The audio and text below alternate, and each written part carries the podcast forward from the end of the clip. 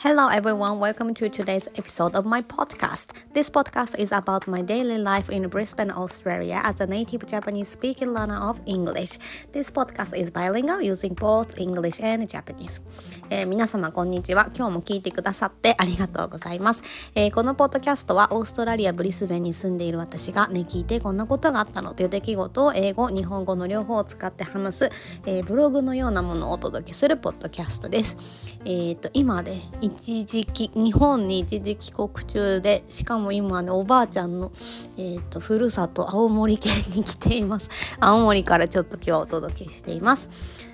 anyway, as I am still learning English, which is my second language, so please excuse my errors and feel free to correct my English or be kind to my English with errors. I hope my English is understandable to all of you. えっ、ー、と、まだまだ英語は勉強中なので、いろいろ英語の間違いなどあると思うのですが、えー、そんな時はね、ぜひぜひコメントなどでこうしたらいいよなどと教えていただけたら嬉しいです。えー、頑張ってわかりやすい英語を話せるようにしていきたいと思っています。Okay, so in today's episode, I want to discuss the significance of tradition and its impact, impact on my personal experiences. えっとね、今日は 伝統の大切さみたいなものをちょっと肌で最近感じたんでそれについて、まあ、自分の経験とかをちょっと交えながらお話ししたいと思います。I recently returned to Japan to do our traditional Japanese wedding ceremony. Um, being born in Kamakura, a historical area with numerous temples, a Buddha statue, and a shrine, um, made this event all the more meaningful. えっとね、実はですね、ってさっきも言ったんですけど、私ちょっと日本に今帰ってきてて、でそれ、まあ、理由はですね結婚式をしに帰ってきたんですよ。で私は、えーと、鎌倉生まれで神奈川県の藤沢市育ちなんですけどまあ、一応ご存知の方もいらっしゃるかと思うんですが、えー、鎌倉ねあのたくさんお寺があったり大仏様とかあったり八幡宮とかもあって、まあ、歴史的なものがたくさんある町。で、まあ、この結婚式も生まれた土地でやりたいなみたいな気持ちがちょっとありました。Uh, Kamakura Hachimangu holds a special place in my heart as it is a location filled with cherished memories of the of time spent with my grandma. Ever since I was a child, I had dreamed of having my wedding ceremony there, and my dream came true And it was a beautiful occasion as many people attended without the need for formal invitations. This created a truly memorable experiences, uh, experience for my husband, myself, and our families. えっとね、鎌倉はいろんなところあるんですけど、まあ、その中でも鎌倉八幡宮はあの祖母とね毎年2人で、まあ、結構ほんと3歳ぐらいからあの2人で行ってた場所だったんで結構自分の中で特別な場所で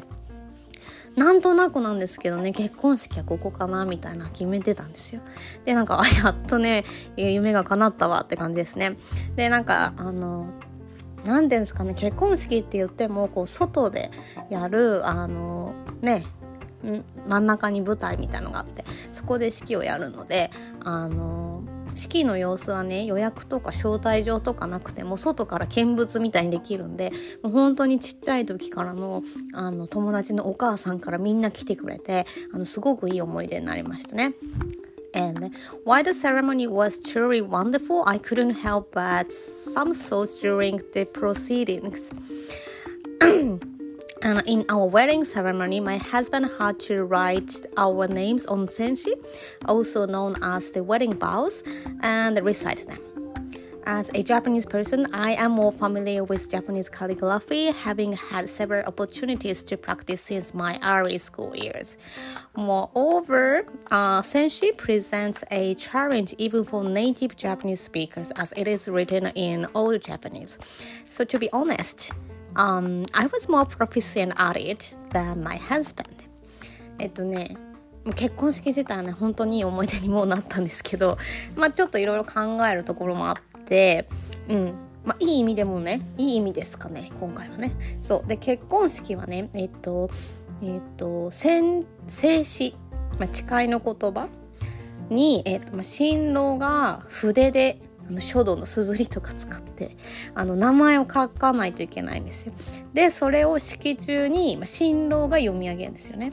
で、まあ、言うて私日本人だし、まあ、私の方が筆で名前を書く回数は人生的に多いじゃないですか小学校からやってるしねで 彼が書くことに比べたら私の方がまあ多分上手に書けるじゃないですか。それであの静止ってね昔ながらの日本語で書いてあるので日本人でも結構難しいことが書いてあるなって思うんですよね。えー、だからまあぶっちゃけあの私の方が静止の読み上げも名前も書くのもいいんじゃないかなと思ってたんですよ。However, according to tradition, it is customary for men to perform both tasks. Some of my friends commented that this tradition seemed outdated, and I used to hold that perspective because in recent times there has been a push for equality in various aspects, including gender roles and cultural practices. えっとね、そう、えっ、ー、と、精子とかは私の方がいいんじゃないとか思ってたんですけど、あの、伝統に沿うと、まあ、男性が えー、静止に名前を書くそしてそれを読み上げるっていうのをやらなきゃいけないんですよね。でまあうんとそういうことをねちょっと友達に話したら「え今の時代にそんな感じなんだ」みたいなことも言われて「私もそうだよね」とかって言ってたんですよね。もう最近ねしかも男女平等とかなんかいろいろうるさい 世の中じゃないですか。だから意外とあの結婚式はまだそういうの残ってるんだなと思ってたんですよ。そう。And while I agree that striving for equality is important after experiencing the ceremony, I feel that certain traditions should remain unchanged. Personally, I do not wish for traditions to be altered solely to align with current trends. The longe- longevity, uh, so longevity and unchanged nature of tradition hold a special significance for me. If we start margining these traditions due to contemporary changes, they may lose their exceptional nature. なんかねいろいろ平等にしたりとか現代の何て言うんですかトレンド流れとかに沿っていろいろやっていくのってすごい大事だなと思っ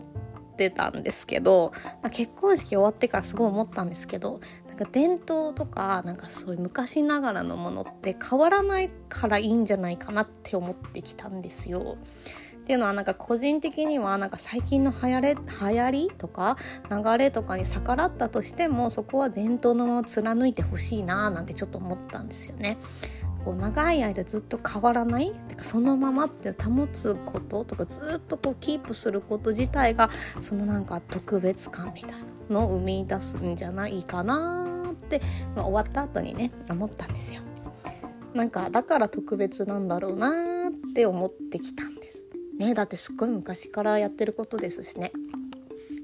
まあ、I understand that some of you may argue that our wedding ceremony itself is a departure from tradition, given that my husband is Australian. Also, it's worth mentioning that my husband does not have any religion. えっと、まあちょっと一言付け加えておくと、あの、もちろんですね、国際結婚8万宮でやるなんて、みたいな、それ自体が伝統じゃないじゃんか、みたいな方もいらっしゃると思うんですよね。まあそりゃそうだと思います。えー、と、あとね、よくこれね、田舎に帰ってきてめっちゃ聞かれるんですけどあの宗教大丈夫だったの？って聞かれるんですけどあのオーストラリアね結構無宗教の人多くてうちの旦那さんも無宗教なので、まあ、人前式でも全く問題はまあ一応ないかなって感じですね。であとはあとねちょっとこれもまあ1個、えー、プラスで言っとくと、まあ、LGBTQ とかありますけど宗教に関してもクエスチョニングっていう人結構私の周り多いんですよね。まだどの宗教か自分でもわからないなみたいな人。そう。でうちの旦那さんは、えー、たまたま無宗教っていう人でしたね。うん。But anyway, in conclusion, I may, I may not have presented a comparing argument or adequately explained my reasoning, but genuinely hope that traditions continue to be pre preserved in their original form. えっとまあね今日もなんかこうだからこうみたいなスパンスパンみたいなこう 人にさす皆様に刺さるようなことは言ってないなと思うんですけど、まあ、今日言いたかったのは伝統ってそのままであるからこそ特別感が出るんじゃないかなって思ったっていう話をしました。Anyway, that's all for today. Thank you very much for listening to this episode, and I hope you enjoyed today's episode. So, have a fantastic day, everyone, and I will see you in the next episode. Bye! 今日も最後まで聞いてくださってありがとうございました。今日は咳込みが多くて、うんうんうんうん言ってごめんなさい。えっと、今日のエピソードもどなたかの参考になるか、えー、このエピソード自体を楽しんでいただけたら嬉しいです。それでは、今日という一日が皆様にとって素敵な一日になりますように、また次回のエピソードでお会いしましょう。それでは、さようなら